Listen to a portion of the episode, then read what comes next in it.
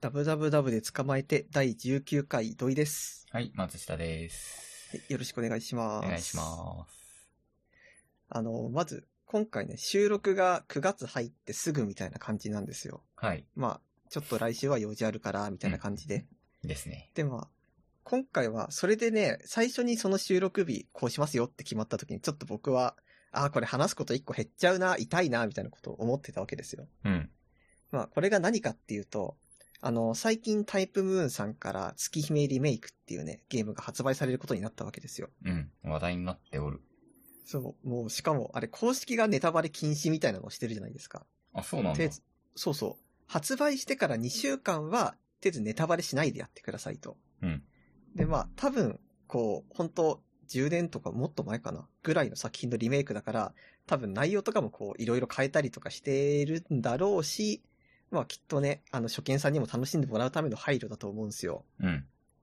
で、まあ、正直ネタバレ禁止に対しては、まあ、いろいろ思うところはあるんですけど、うん。それはそれとしても、まあ、向こうがネタバレしないで楽しめって言うんだったら、まあ、こっちだって、まあ、ネタバレ期間内に楽しんで、もうまっさらな状態で知りたいわけですよ、いろいろと。うん。うん。うん。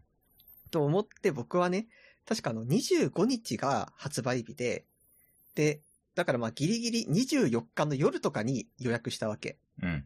そしたら、まあ一応すぐには届きません。でも30日、8月30日から発送しますよっていう風にこう言ってたわけですよ。うんだから、ああ、それだったらまあまあまあ、スタートダッシュ切れないにしても、30日からまあやって1週間とちょっとずーっとゲームやってれば、 まず月姫リメイク、まず1周目クリアして、物語の全体像分かって、ネタバレ解禁とともにこういろんなね、感想ブログ書く、あとはまあ感想ツイート言うとかできるかな、みたいな計画を立てたわけなんですけど。うん。ただまあね、まあ今これ話してる9月5日、まだ届いてないんですよ、その月姫リメイクが。うん。 30日に、まあ、発送しますよっていうのに発送メール届かなかったんで確認したら、いつの間にかその9月の11日発送になってるわけ。へー。で、まあ、私注文したのが、その Amazon とかそういうんじゃなくって、ちゃんと公式通販でうん。注文して30日が11日になって、まあそれええって思うけど、まあ人気出しちゃあないな、みたいな気持ちがあったんだけど、まあここでふと思ったのが、え、11日に届くってことは、公式が提示してるネタバレ防止期間、禁止期間の後だよな、と思って。確かに。でも、そうなってしまうとさ、もう、お前それだったら、こっちは公式通販で注文してるんだからって、せめてネタバレ禁止の期間とかどうにかした方が良かったんじゃないみたいな気持ちがね、ひっひしとあるわけですよ。うーん。 そう。だから本当は今日月姫のお話をするはずだったんだけど、できないし、もっと言うともうネタバレも食らうしみたいな。あまあ、ネタバレは正直、まあ、ね、対策すればっていうところはあるけど、どうなんだろうな。文句があるやつはダウンロード買えって言われたら、はいってなっちゃうしな。いやでもさ、もう公式通販だけの特典ブックレットとかあるわけ。あ、そうなんだ。そう、なんか設定資料集とかがつくみたいになったら、うん。一番欲しい奴らは絶対公式通販のやつを買うわけですよ。確かに。だからめっちゃ悔しい思いをしてまして。まあ、一応ね、まあいろいろ思うんすよ、ネタバレ禁止とかも。自分のタイムラインの管理は自分でやるよみたいな気持ちになる し。うんうんうんでもなんかまあみんながフセッターで頑張ってるんだからってまあ、うん。ね、仕方ないかなとも思うんですけどうー。ん。うーんもう公式でそうなるっていうのは結構、まあ、あんま聞いたことないんですけど。そうだよね。最近でもエヴァぐらいですよね。あそこまで大々的に言うのは。うーん、まあまあ、でもエヴァだって別に、まあエヴァちょっと映画だからあれですけど、うん。ゲーム実況で、そうね、実況しないでくださいって言ってる感じですもんね。あ、そう、まさにそうです。いい、まあ、ね、商法としてソフトが売れないと開発できないっていうのは、その通りで、そのためのっていうことでいいですよね、多分。そう、多分そういうことなんですよね。まあね、コンテンツ側は確かに、 ストーリーゲーで実況されちゃうとっていう思いはあるんだろうなまあ、実際のところ、その、実況を全部見ちゃうと、買う気持ちがちょっとこう、薄れるっていうのは、まあ、わかるんですよ。まあね、うん、そうんうん。なんなら私はもう、本当に実況を見てて、あ、このゲーム面白そうってしたら、その実況を見るのやめて買います。うんうん。まあっていう人もいるし、実況全部見た上でプレイしたいっていう人もいるし、実況見たから、あ、とりあえず満足する人、ど、どれが多いんですかねどう、どうなんだろうな。なんか、本当の意味、本当のっていうのもおかしいか。なんか、ゲームをやることが好きな人の数ってわかんないですよね、実際。まあ少なくなってるんだろうな実とは況思でう。満足みたいな。そう。あの、この前やったファイナルファンタジーのセブンリメイクも、うんま。あ、ああれだって、まあ、正直内容はいろいろ追加されてますけど、うん。まあ、リメイクなんでね、あれも、なんでし ょう。ちょ物語の内容とかはまあ、普通に過去のと同じってわかるじゃないないですか。うん。で、あの場合も結構、その実況に関ししてのあれがされていて、えっ、と、うんラストはもう、スクリーンショットも動画撮影も、えっ、と、共有もダメってなってるんですよ。ラストの、なん、何分ぐらい ?30 分ぐらいのプレイ時間分ぐらいは、へそうえ。スクリーンショット。ット対策になっているんですよ。うんうん。そういうのもありますよね。どうやってこう、防ぐ、防ぐ、 防ぐっていうかなんでしょう。ゲームって多分最初の1週間2週間でバーンと売れて、あとはちょっとロングテールでバーっと売り続けるっていう感じなんで、多分その最初の2週間が大事っていうのはまあめちゃめちゃよくわかることだけどっていう話ですよね。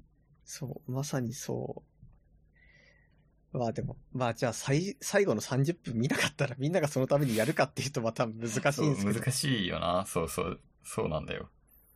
なんか感想ブログとか読む人とか絶対いるわけですからね。うん。うんまあでも、まあネタバレ現金はまあわかるんですけどね。わかる。わかるし、そう、ソフトを買ってくださいっていうのももうすごいわかる話で。だってメルカリで買われたら利益ゼロという、利益ゼロっていうかまあ、ね、うーん、まあそうですね、より安くそう、まあなってるわけですし。そう。その分俺たちの分だよねっていうのはほんとすごいよくわかるけど。でも俺だってメルカリでソフト買いたいし売りたいし。なんか昔のブックオフってそれ問題になった時ありましたよね、一回。なった、まあ、うーん。なんかなったんですよ。へー私が子供ぐらいの時に、まあ2歳ぐらいしか違わないんですけど、私とパナソでは。うん。なんか、ブックオフで売ると、もう一切その本のお金が入らないじゃないですか、出版社とかそっち系に。うん。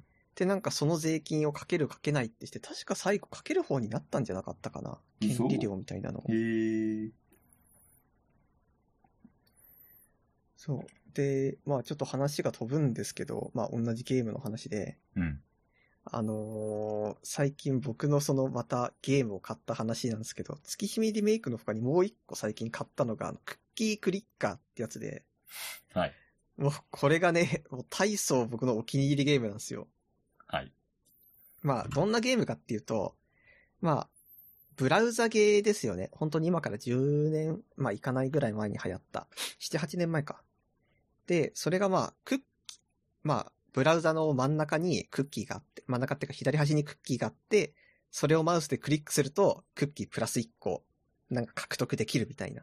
うんで、それをずーっと続けてると、今度クッキーを焼くおばあちゃんを、なんかクッキーで変えて、そのおばあちゃんがまた今度は自動でクッキーを増やしてくれるみたいな。それを延々繰り返していって、クッキーが増えるのを楽しむっていう、まあ、それだけのやつなんですけど、もうこれがね、あのー本当出た時が僕は大学1年生ぐらいだったんですけども、ドハマりして、あのーサークルの中のクッキークリッカー好きの人と一緒に、あの、サークルのパソコンでこう、サークルのボックスは誰かがこう、常にいるからって、クッキークリッカーの見張りをして、獲得してっていうのをずーっとやってる時期があったんですよ。もうそのぐらい好きだったんですけどね。ほんともう一月ぐらい、一月もいかないかな。半月ぐらいでブームが去りまして。ですよね。 そう。で、まあ残念なことにね、そっからこう、まあ時々アップデごとに遊んだりはしてたけど、まあ徐々に下火だったのが、まあ本当最近ね、スティーム版が500円で出て、もうこれは完璧にね、もうブラウザゲームだけど自分のパソコンで完璧にやれるからって超楽しいですよ。道路整備員の仕事とかやった方がいいんじゃない ですか。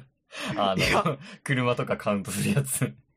あ、やりながらってこと。そうそういや、えっ、と、クッキーをか、クッキーの勝ちじゃなくて、こう、あの、こう、人を勝ちとかの方が良くないですかっていう煽りです。 いや、まあ、まあ、いやでも、ちゃんと僕は考えてて、外出るときとか、バイトで行くときとか、うん。そういうときにはパソコンを立ち上げていくんです よ。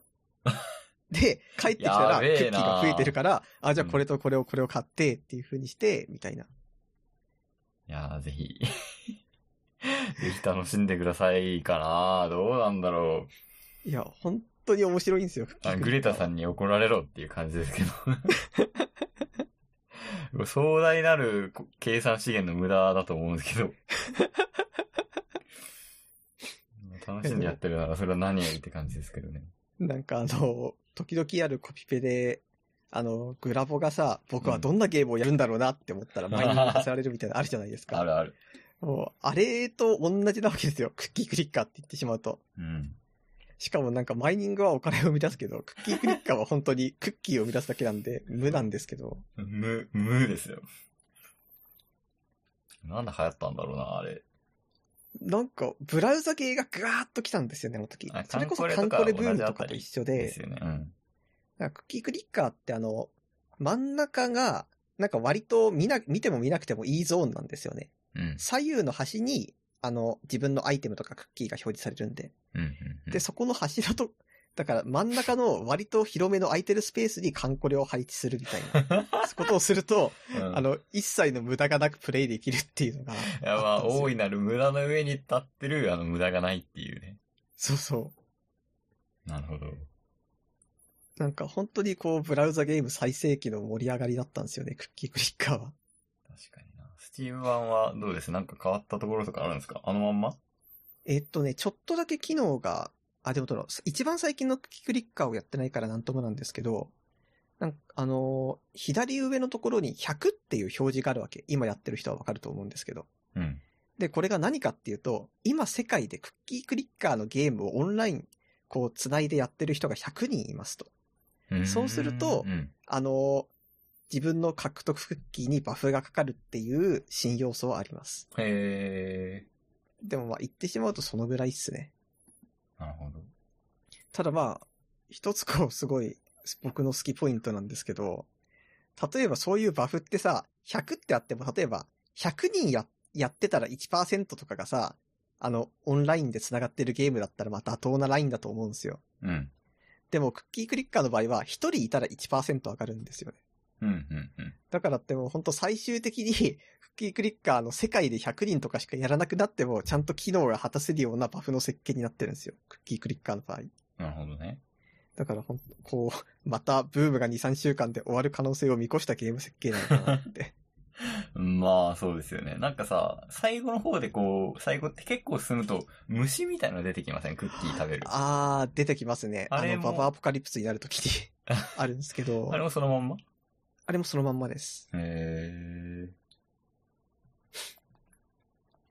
まあ、でもね、あれそのまんまだからって多分、あ、てかそれこそ、 あの、インタビュー記事を読んだ時に、クッキークリッカーものすごい好きな記事があったんですよ。好きな人の。うんうんで、まあ当然その、あの虫のやつとかが出てるところとかの解説とかもあったんだけど、なんかあの、クッキークリッカーどうやらプレイして、私はそこまで行ってないんだけど、どうやら隠し要素とかとして、数年頑張ってプレイしないと手に入らない実績っていうのがあるらしいんですよ。ー。へー。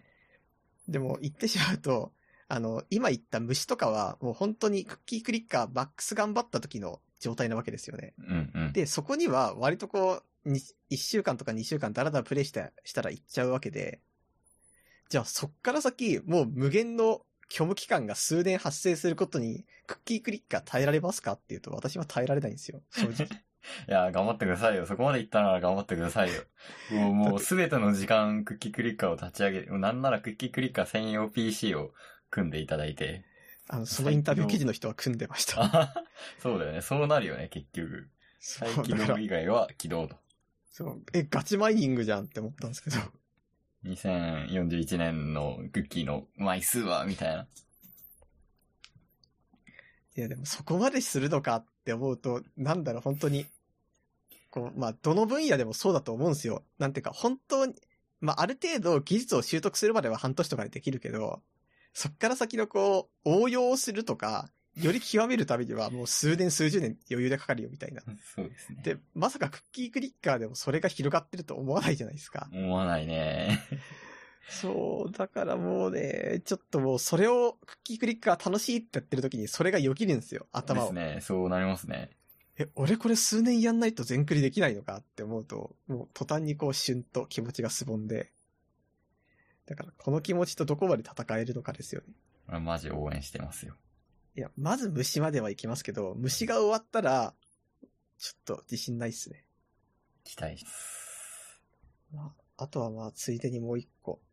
最近もうゲームのことしか考えてないんで。いや、俺もそうです。 まあ、ゲームの話なんですけど、まあ僕はデスストランディングをやってるみたいなことを前ちょこっと話したと思うんですけど、うん。じゃあそのデスストなんで知ったかって言ったら、まあさっきもちょっと話したゲーム実況なんですよ。うん、うん。でまあゲーム実況でデスストやって、見てデススト面白そうってして買ったんですけど、まあそうなってくるとさ、当然その、まあキャラクター、あのサムの顔とか覚えるわけですよ。はいはいはあ、こんな顔ねとか、鏡の前でアクションしてるのとか見て、お、サムかっこいいじゃんってスクショ撮るとかやるんだけど、その、最近、あの、ゲームの広告が出た時に、なんかサムの顔があったわけ。い。うん。だから、あ、デスストってまだそんな流行ってるとか、あ、もしかしてスチームで半額セールとかやってんのかなって思って、その広告よく見たらなんか、デスストじゃないわけ。うん。じゃタイトル忘れてした。まったんだけど、うん。で、そうなってくるとさ、えって思って。あ、でも確かに、あの、主人公のあれ顔とかもモデリングしてるじゃないですか。リアルの人間を。そうそうそうそうそうそう。ってことは、まあ、あることかって思ったんだけど、それがめちゃめちゃ違和感感じてしまって。うん。だって言ってしまうと、その、まあ、キャラデザの使い回しって言ったらおかしいですけど、いや、元データは同じみたいなもんじゃないですか。まあまあまあ同じ人間だから。うん。で、まあ実際さ、映画だってそれあるわけですよ。うん。その、ジェームズ・ボンド役の人が他の映画出てるよとか、うんデスストのサムが実の、あの、普通の実写映画はいろいろ出てるとかたくさんあるんだけど、なんかゲームでそれをやられると、と途端にこう、 いや、お前サムやんみたいな気持ちになっノちーゃうマんンですリよ、ーね。ダスですからね。 あの、そうね、多分、サムから入るとそういう気持ちになるけど、最初に人物を知ってると、結構嬉しいポイントかなと思うかなどうなんだろあう。なん、なんか好きな俳優います。あ、桜彩音がこ う、を操作できるみたいな感じ。ー。いや、なんかそれはさ、うんなんかし違う、違うものになりません桜やではそれは操作したいけど、あほらほらほらほら、それよ。いや、けど、んあ、そういうこと、え、そういうことなのかなあれそういうこと、そういうこと。え、なんか優れた俳優だからとかじゃなくて、まあ、優れた好きだから俳操作し優ですし、好きですし、なんかこう、なんだろう。サムの場合は、うん結構、結構、肉体派というか、うん。で、なんだろう。うーん。お茶目で肉体派で、バイクとかめっちゃかっこよく乗っちゃって、みたいな。うん。それに憑依できるからすごい面白いってなる感じだと思う。多分、最初にあラッチを知って、本、本家を知ってると。ー。なるほどで、最初。に桜あやを知ってると、こう可愛くて、おしゃれで、声が良くて、なんか声優も結構ガチみたいなところで、こう、なんでしょう、したいプレイングが見えてくるわけじゃないですか。いや、でも、それこそさ、自分の中の桜あやね像があるわけですよ。そう。そりゃ、桜あやねがやってたら、あ、操作してみたとは思うけど、うん。じゃあ本当に操作してみたいって思った時に、桜あやねはこう、なんかアイドル声優じゃなくてきちんと声優したい人間なわけですよ。はいはいはいはいはい。だからって、そういう桜あやねを、こう操作して、なんかこう、例えばまあ荷物運ぶとかは全然いいけど、例えばアイドルゲームとかをやった瞬間に、いや、桜あやねじゃないじゃん って、絶対なるし、こう、その矛盾に苦しみますよ。いや、だから、それはもうゲーム内に多分排除されてると思うかな。いやー、でもな。 うーん、なあ、でもそういうことなのか。そあ、それこそあれですよね。ジャッジアイズでキムタク出てるみたいなこと。う。そうそうそうう。そうそうそう。だから、そう、そう、最近は俺、ジャッジアイズやってるんですけど、うん。うん、なんだろう。まず、えっ、と、ノーマンリーダスの場合は、あの、英語版はちゃんとノーマンリーダスが声やってるんで、うんうん。こう、なんだろう、日本語だ版だとちょっと別の声優が入ってるんであれなんですけど、ジャッジアイズは私たち日本人で、キムタク日本人で、しかも日本語喋って、声優はキムタクなんで、うんこう、なんだろう、キムタクが、 こう、そうですね、みたいな、ことを言うと、おめっちゃ決まるわけですよ。お、すげえ、みたいな。っていう盛り上がり方もできる。みたいなね。なるほどな。なんか、キムタクがさらっと嫌味、嫌味っていうかなんだろう、決めゼルヒュみたいのを言うシーンになるとこうテンションが上がったり、うんあとまあ逆に全然キムタクしねえだろみたいな行動をさせるっていうのもまあ逆に面白くできるみたいなことがある。あー、なるほそどうな。。だから、キムタクとしてのプレイングにこう、キムタク像を知ってれば、あキムタクはこうするなっていうプレイングが、こう結構最初から入れるようになる。それさ、なんかうんゲーム、キムタクに支配されてませんかプレイングのやり方が。そうそうそう。あ、それも楽しめるっていう。あーあ、反映画みたいなか、ドラマ、反映、ドラマとかそういうことができるってことですかそうれそうはそう、そう、そうです、そうです。なんであなの、るほどデね。スストを作った小島監督はね、もともと映画に、なんでしょう。 映画好きだし、そう、監督になりたいって言って、もうえゲームをちゃんと監督でやってるんで、うん。なんでしょうね。そう、映画みたいなゲームっていうことで、結構いい手法なんじゃないかなと思うけどな、どうなんだろう。へえ。なんで、まあ、ウォーキングデッドとかは、まあ、私も見てないんですけど、うんそっちで出てるノーマンリーダスをこう見てると、うん。なんでしょう、ノーマンリーダス風デスストランディングをこう楽しめるっていう。 ななんだ、ウォーキングデッド別編みたいなことがこっちで作れるわけですよ。こっちのゲーム内の、てか頭内で。うんなんかパワープロで俺の最強の、知ってる選手で俺最強のチームを作るみたいなのと同じようなあ感じー。 なんかそうなってくると本当にさ、あの、出るゲームきちんと選ばないといけない気になる気がして。うん。例えばなんか、俳優さんとかでもさ、昔出たこれの印象が強すぎて何出てもそれに見られるみたいなのあるじゃないですか。まあ、はいはい はい。なんかそれと同じで、私は今、どのサブを見てもサブなんですよね、やっぱり。 えそうですね。そうなってしまうんで、やっぱりこう、変なの出られなくなると思うんですよ。それは、どれでもありますよね。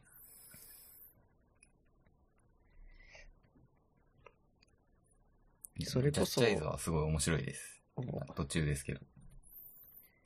まで、キムタクを操作するのがね、気持ちよすぎる。なんか、それやっぱりさ、その、主人公に投影するゲームか否かでだいぶ限られますよね。確かに確かに。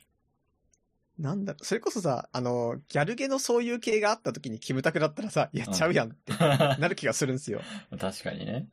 なんか女の子とイチャイチャ仲良くなりますよっていうゲーム買ったら、キムタクがさ、ちょっとおいみたいなことを言ってたら、多分こう、マジかとはなりますよ。いや、俺だ、俺がやってるんだよみたいな。そうね。最近の流行りっちゃ流行りですよね。それだったら、それこそさ、あの、パワプロのゲームシステムとかそろばんまで、そういうモデリングシステムのやつ欲しいですね。 顔がそワープロのアイデンティティ失いますけどね。 う。いやでも、キムタクとか、そう。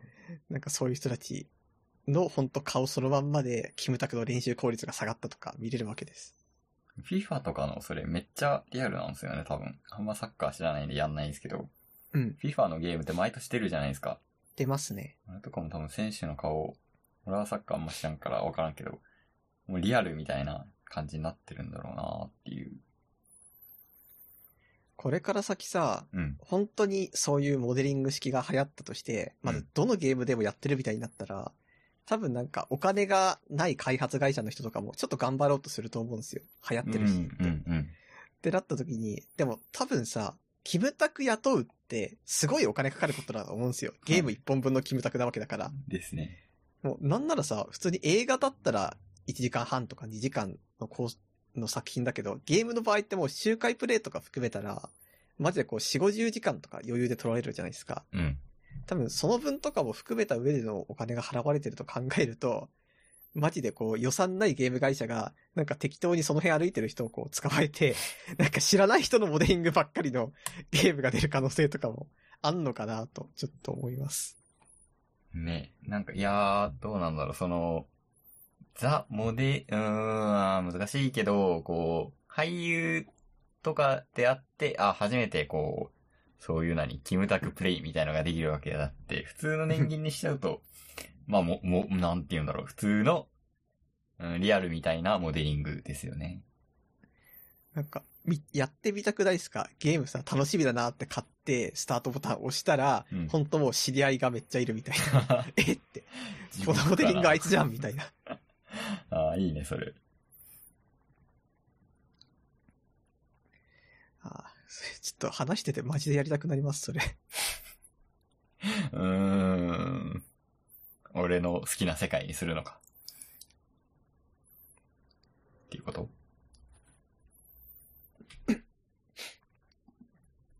結構主人公憑依っていうのは、うん。好きというか、それが結構ゲームで楽しいところなんでね。うん。あーなんだろう、キムタク知らないと楽しめない、みんキムタク知ってるとより楽しめるっていうのが、いい形なの。もちろんキムタク知らなくても、その、そう、ウェイ先輩側ですと普通に、あのーサムで入ったように楽しめると思うんで、なんかこう二重の楽しみができるっていう面では、すごい面白いと思うんだよなどんどんやってほしい。桜彩音が主人公のゲームやりてえな。ものによりますね。桜彩音でジャッジアイズですよ。探偵なの。いや、でも思うんですけど、なんか、桜彩音がそういう仕事でモデリングをやって、なんかそういうのってしたら、なんか、あ、仕事の方向性変わったのかなとか、そういうのが割と思ってしまうんで、やっぱ仕事を受ける受けないとかで重要になってくるんじゃないですかね。頑張れまず。まあでもやりたいっすけどね。でも普通にキムタクって演技上手いじゃないですか。うん。上手いと思ってるんですけど、はいあ。の、それが普通に声優、何声当ての方向にもすごい発揮されてて、そへれがね、めちゃめえ。ちゃ良いね。さすが役者だってなる。全く不自然じゃないし、いいゲームです。じゃあ、でもさ、うーん、まあ、声優さん、それこそさ、テレビ出てる人だったらある気がするんですよね。なんか、テレビに割と出るタイプの声優さんがいらっしゃるわけじゃないですか。うん。だからこれは、まあ、私テレビ見ないから完全に勘なんだけど、山寺さんとか出てそうだなっていう。ああー、はいはいはいはいはい。そうなったら多分山寺さんがモデリングのゲームとか出る可能性はある気がするんですけど、うん。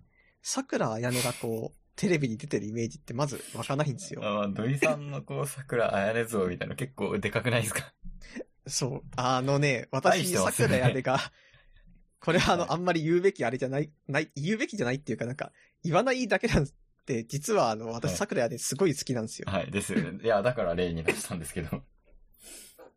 あの、昔、桜屋でがやってたラジオとかも、もうずーっとこう聞いてる、今でも聞いてるし、その本当にこう、演技とか、そっちの方面でずーっと頑張ってるストイックさみたいなのが、もうんう本当に大好きなんですよ ね。で、なんか、ただ、そ桜屋ではこう、あれ、オフっていうわけではないけど、なんか、洋服のこう、お店行った時に店員さんがね、桜屋桜屋根が洋服を試着して、くるくる回ってる動画を撮って、SNS に載せた時があってうん、で、なんかその時に、あ、桜屋根、え、え、え、画面で動いて、え、みたいな、すごい動揺したのを 今でも覚えていて、へえ。でもじゃあそれをこうテレビで同じことをするかって言ったら、まあそういうことをしない。まずテレビ露出が少ないみたいな感じで、本当にこう、なんか自分のやりたい方向性の中でこう、努力をしているすごい立派な人なんで、 だからこそモデリングの仕事みたいなのを受けた時に何があったんだろうってやっぱ思ってしまいます。ありがとうございます。愛はよくつか伝わりました。なるほどな。え、ちなみになんですけど、はい。例えば、まあ、それこそさっき言ったのの延長なんだけ ど、まあ、パナソにモデリング、パナソをこう、モデリングでして、ジャッジアイズ2の世界観に入れたいって言われたら受けますいや、モブですよ。モブで、ぜひ、 使ってくださいってなるから。死体役とかでもいいですよ。あ、そこまでちゃんとあるんだ。あります、あります。あれって全員モデリングあるのそういうわけではないって。いうわけではない。主要人物ですね、多分。ああなんかデスストみたいにさ、あの、でいろんな人がゲストで出るみたいなのあるじゃないですかあ。りますね。はいはい。なんか、私だったらそういうやつがいいな。あ、ハートマン博士とか、あれは、実際に映画監督なんですけど。あれってデルトロだっけあ、いるそようねです、そうです、そうです。ですよね。ハートマン、いいっすよね。俺、ハートマン博士が好きすぎて、そのシーンの YouTube を、何見るデスストランディングっていうチャンネルがあって、はい。まあ実況はしないんですけど、こう映画みたいに撮られてるっていうチャンネルがあって、へーハートマン博士シーンをよく見ます。実際ハートマンいいですよね。うん。なんかあの、太ってる体型の人に対ってなんか、なんて言うんだろう、昔はそういうゲームの太ってるやつが、ななんかすごい不節制な人間ガン押しだった気がするんですよ。昔の方はキャラ付けとして。うん。でもなんか今はなんかちょっとこう、プーさんめいた感じのキャラクターになってること多くないですかプーさんめいたっていうか雰囲気として確かに確かに。優しさがあるみたいな。やっぱりなんかこう、パッと見ただけで悪いやつだってこう分かるとちょっと嫌じゃないですか、やっぱり。うんうんうんうん。そう。だからなんかそのわか体るわかる型とか顔とかで、 なんかこう、推し量れないキャラクター造形だとすごい私は嬉しくなりますね、ゲームだと。なるほどね。そごめんう、なさだいからこそなちょっ、テストで訂正なんですけど、ハートマン博士は、えー、デルトロじゃなくて、 えー、っと、デルトロの方は、あの、デッドマンです。ああ、はいはい、はい。ハートマン博士は、あの、心臓に、あの、AED つけてる方。あで、ああ、理解しました。そうそうそうそう。ビーチ研究家。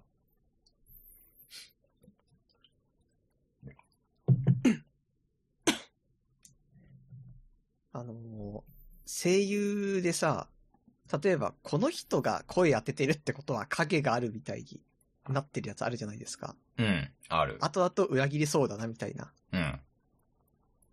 で、なんかそういうのをこう、やっぱりこっちもどうしても思ってしまうわけですよ。まあ、毎回そうだしっていうふうに。うん、うん。なんか果たしてあれってキャスティング正しいんだろうかなって、割と疑問なんですよ。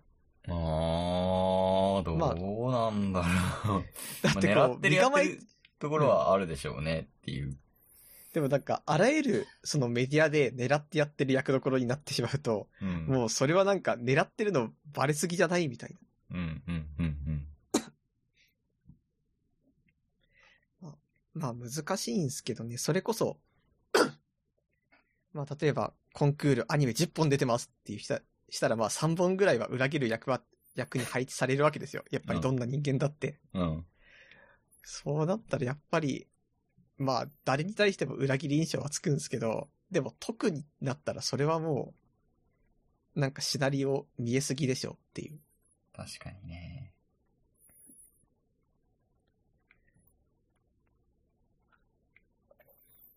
話変わるんですけど、えーっと、はい。はい、日本酒セミナーを受けたんですよ。はい。で、えーっと、まあ、楽しかったですって話なんですけど、うん。こう、おお酒セミナー高評価多い説っていうのが私の中で浮上しまして、どういう こと あの、その内容はこう、日本酒が事前に送られてきて、こう、うんこれはこういうお酒で、こういう特徴があるんです。で、飲んでみましょう、みたいな感じなんですけど、はいはい。非常に、うーん、日本酒あんまり正しい飲み方が分かっていなかったというか、うん。うーん、あんまあ、たまに飲むけど、なんでしょう。結構、うってなることもあったし、うっんていう感じで、あんまり好きではなかったんですけど、ちゃんとこう説明を聞いて飲むと面白いなっていう風になったんでよかったんですけど、うん。それは、 それが、日本酒って度数強いじゃないですか。そうですで、ね。 4号ぐらい送られてきたんですよ。おー、割と。そう。で、なんだろう、飲み比べしてみましょうみたいなのもあったんで、まあ、1本じゃわかんないかなと思って2号を飲んだんですけど、うんうんそしたら結構来て、来ますよね、そりゃ。まあ、でそうだね。そう、愉快な気分になって、あ、もう最高だったみたいな ことになるから、なんだろう、世にあるワイナリー見学とか、ビール工場見学とか、すごい評価増してるんじゃないかな、世の中でっていうこと。なんか、ビール工場見学昔行ったことがあるんですよ、友達と。うん、で、あれもまあ、ちゃんとツアー組んで、ところどころでこう、シーンがあったりとか、うんなんか爆が触ったりとかするんですけど、なんかああいうのは基本的に最後いい気持ちで帰ってもらいたいからだと思うんですけど、えっと、なんか最後みんなでホールなんかテーブルがたくさんあるホールみたいなところに行って、ビール、なんか2、3杯飲んじゃってくださいよって無料で向こうがこうんう提供してくれるわけ。はい。で、ありがとうございますってまあみんなグイグイ飲むわけじゃないですか。うん。で、全部飲みましたと。ってなった後に、まあね、そろそろいいかなっていう人から、まあお帰りくださいみたいな感じだったから帰るんだけど、帰り道の途中にお土産物コーナーがあるわ け。っうん。てなると、もうさ、みんな、あの、タダでビール飲める、しかもジョッキ、なみなみ一杯みたいなのを何杯も飲めるから、もう、だいぶみんな酔っ払ってて、 その段階でお土産物屋行くと絶対にさ、もう必要ないもの買っちゃうわけですよ。確かに、私はそれでキリンの T シャツ買いましたから。いいっすね。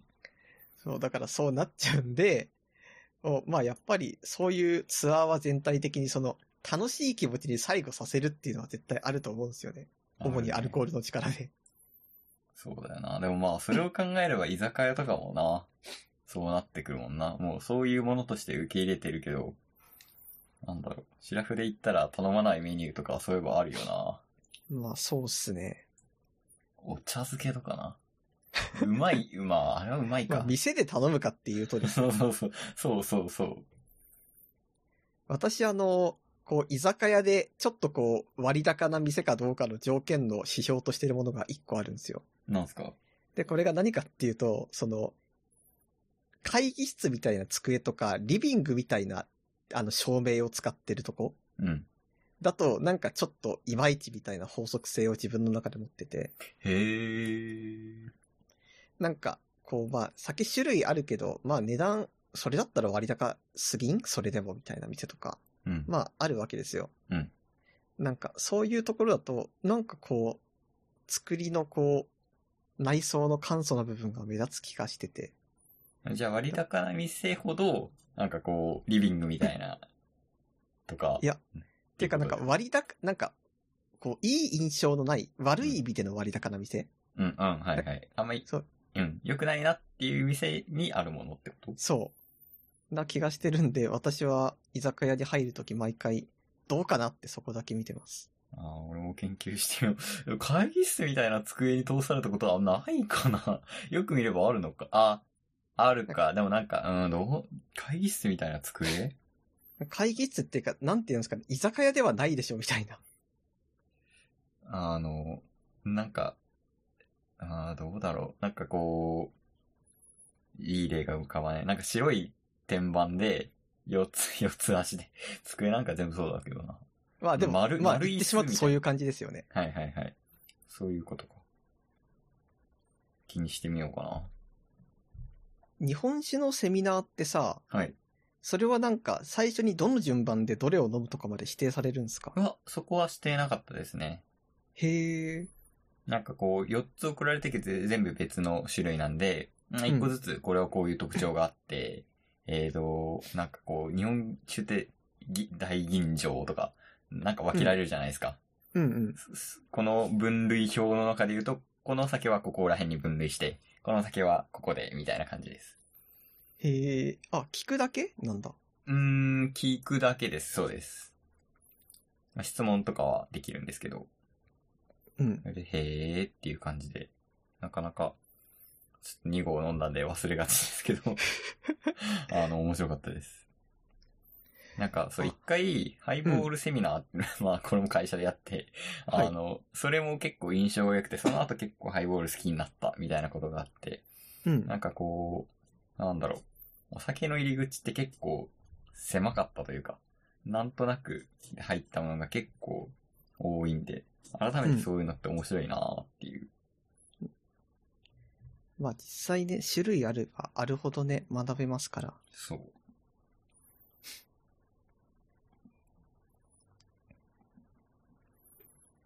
まあ日本酒でも、まあそうですね。確かに一緒に飲んでたりした時も、日本酒飲んでるイメージなかった気がする。うん。あんま、てか強い。まあそうですね。でも日本酒の方が私は後日なんかひく、尾を引かない気がするんですよね。うん。まあ多分体質とかあるんでしょうけど。あるかもですね。なんかむしろ私は、それこそ昨日オンライン飲みをしながら、あの友達と話してたんですけど、はい。あの無限に梅酒を飲んでたんですけど、ちょっと後日尾を引いてますからね。あれ度数濃かったかな うーん。おーねおーそう。おー引かないのが一番なんだよな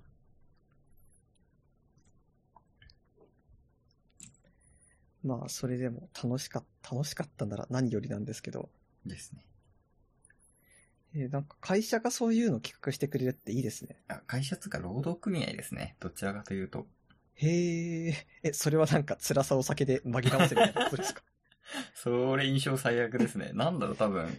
今まで多分リアルイベントがあったんですけど、うんコ。ロナでなくなっちゃって、お金集めてる以上ね、あああ、の、なんか、やっぱしようっていうことでなったんだと思います。なるほどね。で、そう、ま あ、組合委員長を知ってるんですけど、まあ、おお酒好きな人なんで、お酒以外もやりたいんですけどね、とは言ってたんで、うん。まあ、 とりあえずやりたいものっていうことでやった感じですかね、が見えた。非常に私は嬉しかった。なるほどね。 そういえばあの、ヒゲ男爵っていうお笑い芸人わかりますえ、ルネッサンスの人そう、そうです。あ、わかります。なんかあれの樋口くんが、確かあの、ワインソムリエみたいな資格を持ってるんですよ。へで、あの、オンラインサロンを今あの人やってるんですけど、え。へえ。そこは本当にこう会員制で、会員制、まあオンラインサロン全部そうなんですけど、なんか割とそれなりの額を払うんだけど、例えば2、30人を集めて、毎回ワインの専門家を呼んで、あのトークして、このワインはどういうものでって解説してっていうのをやってるっていうのをこの間知って、なんか私はこう、まあこの言い方はあれですけど、オンラインサロン、まあアンチとまではいかないけど、どうなんっていううん立場だったんで、なんかすごいしっかりこうやってる、少人数でしっかりやっててみたいなの人がいるんだなって、すごい好印象でしたね。そうでそすねれを知ったとき。そう。俺もあんまいい印象ないんで、オンラインサロン。 なるほど。ちゃんとしたやつもあるんだ。やっぱ、ちゃんとしてるのを見ると嬉しくなるんですよね。そうですね。光ですよね、希望の。それこそなんかこういうやばい、やばそうなのが目立つようになるからこそ、なんか堅実にやることの価値っていうのがこう逆に生まれる気がする。そうだよな。マルチの話ともつながるぜ。でも堅実な、まあ、まあでもそうですよね。食器とかもちゃんと売ってるのは売ってますから。うん。 現実、現実だけじゃななんでしょうかね。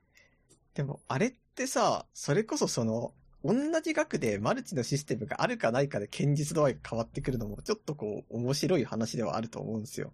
まあそうだね。うん。だってまあ、悪のし、悪ってい、もう違う、法に触れないけど、おいおいみたいな仕組みをこう、取り入れた瞬間にこう、まあ、ちょっとねーみたいになってしまうわけですから。うん。まあ、その感覚は大事ですよね。どうだろう。資本主義だから大事だって思うのかな。あ、共産権ってマルチあるんですかねわからん。まあでも共産権でも割とまあ、まあ自由が利くところは利くから、あるのかもしれないけ ど、 全部が緩いマルチみたいな感じなんじゃないですか。えそれはちょっと危ないですよ、その 発言は。でも資本主義加速してみんながマルチになるよりだったらね。そう。難しいぜ。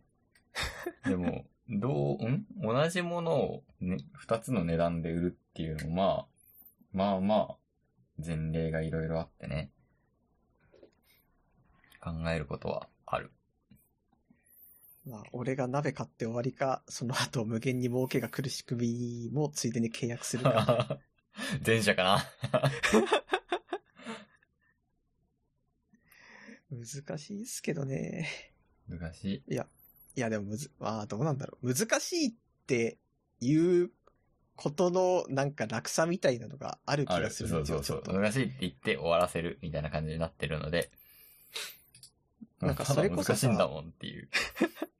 あの、 昔からこう思うことなんですけど、うん。なんか議論のきっかけになったんだからよかったよね理論ってあるじゃないですか。あるあるあるあなんている。うかその、ある程度この強引なこう、言い分とかを主張して問題が起こったけど、うん。それをこうフォローするときに、まあ議論のきっかけにはなったからっていうけど、もっと上手い議論がと、のやり方が当然あるわけだし、もっと言うとその、なんていうか、議論のきっかけになったって、もう何だって議論のきっかけになるんだから、それはもう、フォローのしようがないようなことをやってるようなもんじゃないっていう気に思うんですよ。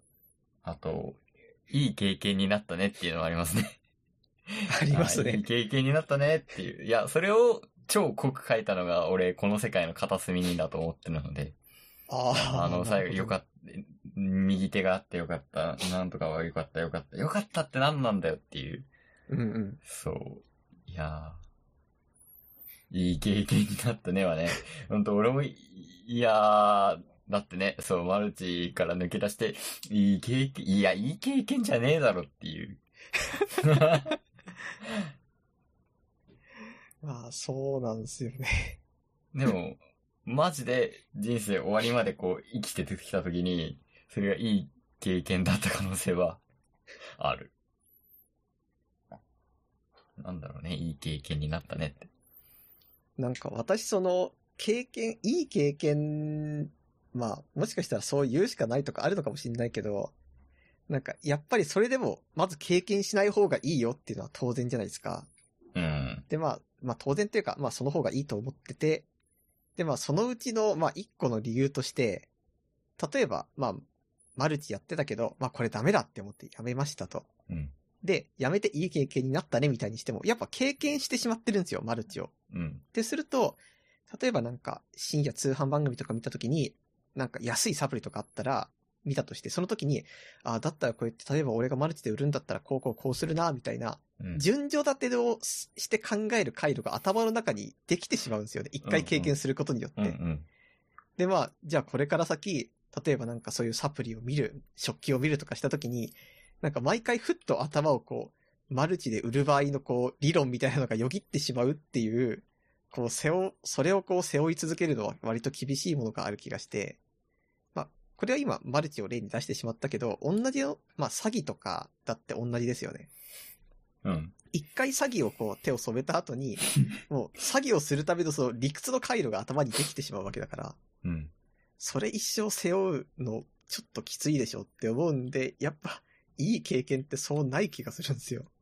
ああ、でも、良い話をしようとすると、あの、スティーブ・ジョブズのあの、Mac は、あの、フォントが綺麗みたいな、あるじゃないですか。点と点が、はいつとか繋がるみたいな、知ってます、うんうん。それを考えると、あ なんか、対局にあって、それはめちゃめちゃいい話だな、みたいなさ。どう思っていくかですけど。難しいなまあ、経験としてはいいんでしょうけど、よくねえよっていうね。そうだなエンディングいきますか。エンディングいきますかはい。ダブダブダブで捕まえて。はい、エンディングです。あのー、僕、一個こう見つけて、なんだこれっていうのがあったんですけど、うん。それがあのー、天魔、あ、えっと、天魔線っていうのがあるんですよ。これなんか本当にちっちゃい小舟なんですけど、うんなんかこれの天魔線プロジェクト2021っていう企画が今ね、うん。あのー、神田川で行われてまして、うん。で、これ何かっていうと、まあ、神田川に橋がかかってるんですけど、その橋、あの、聖橋かな聖橋から万世橋まで、ミニ天満線っていう、本当に笹船サイズの船をうん。流して、なんかそれの、あの、タイムアタックみたいなことをするっていう企画なんですよ。へー。え、人は乗らないですよね。乗らない、本当にもう小子舟みたいな供が、あの、灯籠みたい夏な休みの工作で作るみたいなやつなんで、はいはいはい。そう、まさに灯籠なんですけど、へー。まあこれをこう、 全員で、用意ドンで流すんですけど、うん。これ、まあ言ってしまうと、その数流した方がいいわけですよ。だって普通の川にさ、人が乗らないで流すわけだからって、たくさんあればあるほどその率は高まるじゃないですか、当然。うん。それにまあ、用意どんでやったとしても、前が詰まっちゃったら、結局のところ、一番前の船が後ろからの勢いで押されて早い、早いわけじゃんそうですね。そんな気がするな。そう。 そうなってくると、マジでその、数打ちゃ勝てるみたいな感じになってるのが、これはちょっとゲーム性味わいがありすぎかって思って。 うん。ちなみにこれ、船を、えーっと、100個、100隻かな。買う場合には、一流100千万、10万円ですほう。だから逆に言うと、10、爆速で、これエントリー募集しますってした瞬間に10万円ポンと出して100隻用意することによって、あの、一番最初の戦闘の、あの、一段を自分の船だけにできるっていう、これハックがある気が して、確かだからこれにも確かに。そう。だから、私はこれ、気づいた時にはもう試合が終わってたんですけど、もしかしたら来年やる時に10万円用意してたら、うん。私のこの100席を爆速でエントリーして、あの、爆速で勝つみたいなことができるなっていうふうにちょっと気になってます。いいっすね。もう、ここの部分は俺たちの船っていうことですよね。そうそう。いいな、それ。えー、こんなイベントが。だからなんか、こういう、なんか企画をこう、ハックしてしまうっていうのはなんか面白いなっていうのが思うんですよ。ですね。昔、それ系でハック系がもう一個あって、うん。あれ、ラジオワイドだったかなっていう雑誌があるんですよ。はい。で、その雑誌って、ランキングは毎回お好きなラジオランキングみたいなのを発表するんですけど、一人何通でも送って OK っていうルールだったんですよ、昔は。えー、そうなんだ。そう。で、あの、FM 局の、なんか、すごい、FM 局のラジオが好きな、すごい熱心な子が、自分の好きなララジオ番組のハガキを100通とか出して、あの、雑誌の中でランキング1位にするみたいなうんうんうんこ。とがあって、あ、これもハックじゃんみたいな。 まあ、なんで禁じられないっていうのはありますけどね。一人、複数通が。まあ多分、はがき、まあ、を送ってくるってことは雑誌が売れるからだと思うんです けど。あそうでしょうね。あの、それで言うと、あの、ポケモン、 ポケモン人気投票ランキングで、あの、コイル1位にしようぜ、わらわら。 知ってますありました ね。もう、そう超懐かしい。ハックですね。なんか本当にこう、 なんかああいうハック、あれ、ケロックとかでもありましたよね、昔。なんだっけ、それ。なんか、誰々くんがピンチだからみんなで応援しようみたいなやつとかうん。なんか、ああいうのとかをこう、今にして、いやまあ私はなんかあれは真っ当にやろうぜみたい な子供の頃も思ってたんで、ちょっと待ってみんな真面目に投票してよっていうあれだったんですけど、でもまあ、まあ一人の一票の力であんなね、すごいことになってしまうわけですから。そうですね。実際のさ、ところこう、例えばあの投票とかもさ、本当にコイル好きな人は怒ると思うんですよ。むしそろ。うそうそう。ネタにされてるわけじゃないですか。だから、お前違うぞって。しかもこれしてコイルが1位になったら、本当の意味でコイルが1位になる日ないからねっていう。天馬戦もそうですよ。いや、でも、天魔戦は本当にこれ、天魔戦は運だと思うんですよ。そうだな。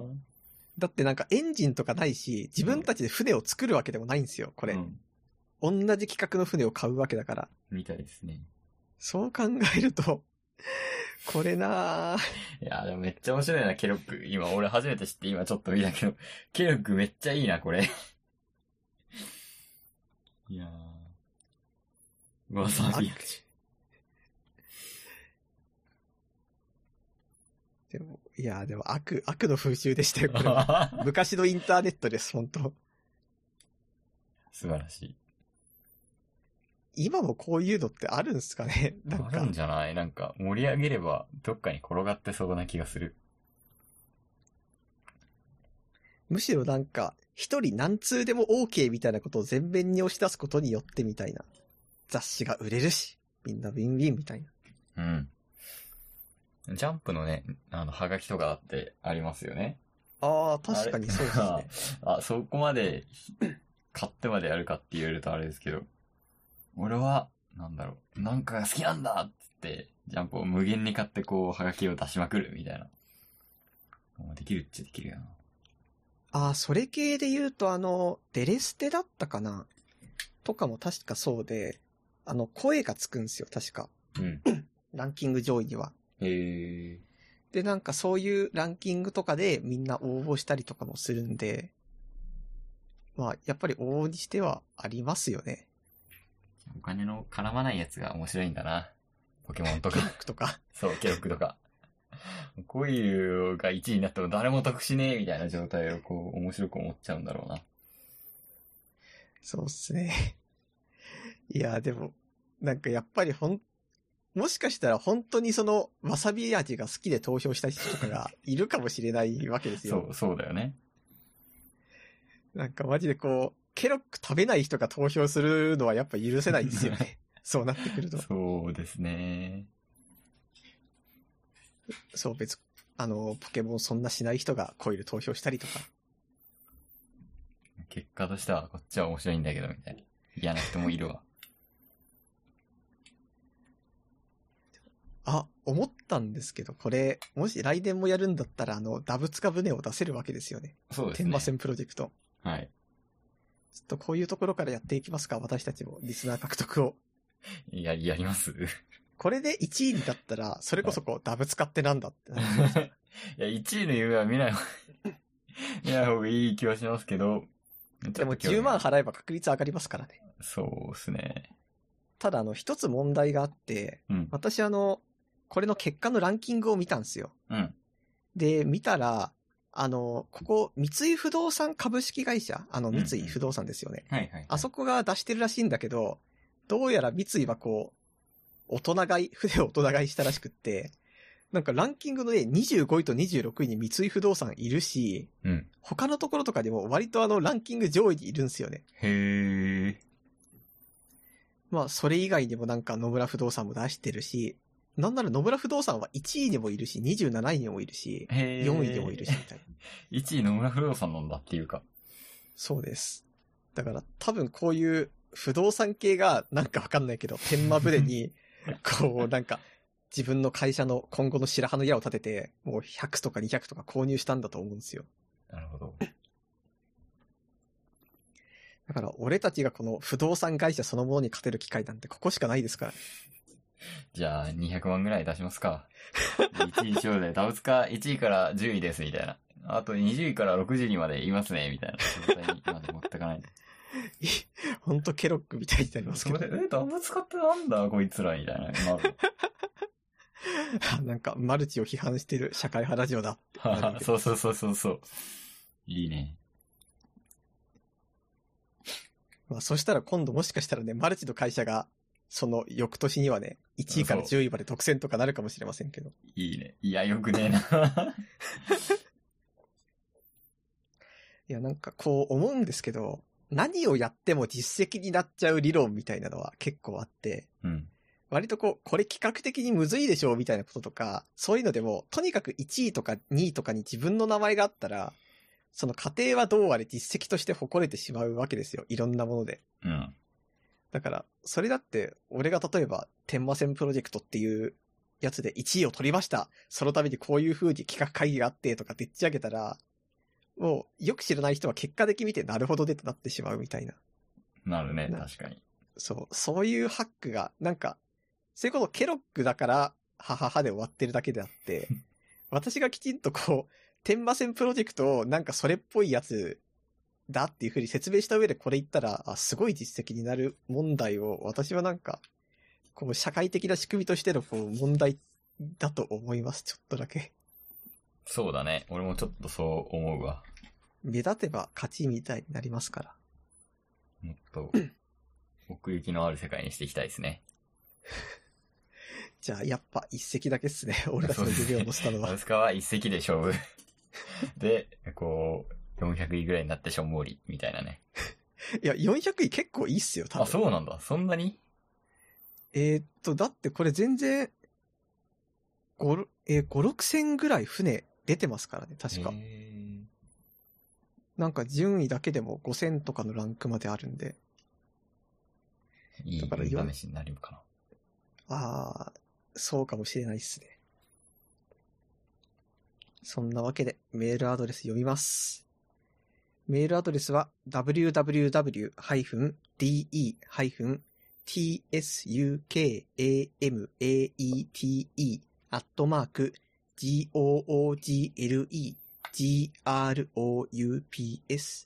www-de-tsukamate.google-groups.com です。な。はい。お便り、お願いします。次回はまた再来週ですね。はい。はい。ではまた次回。ありがとうございました。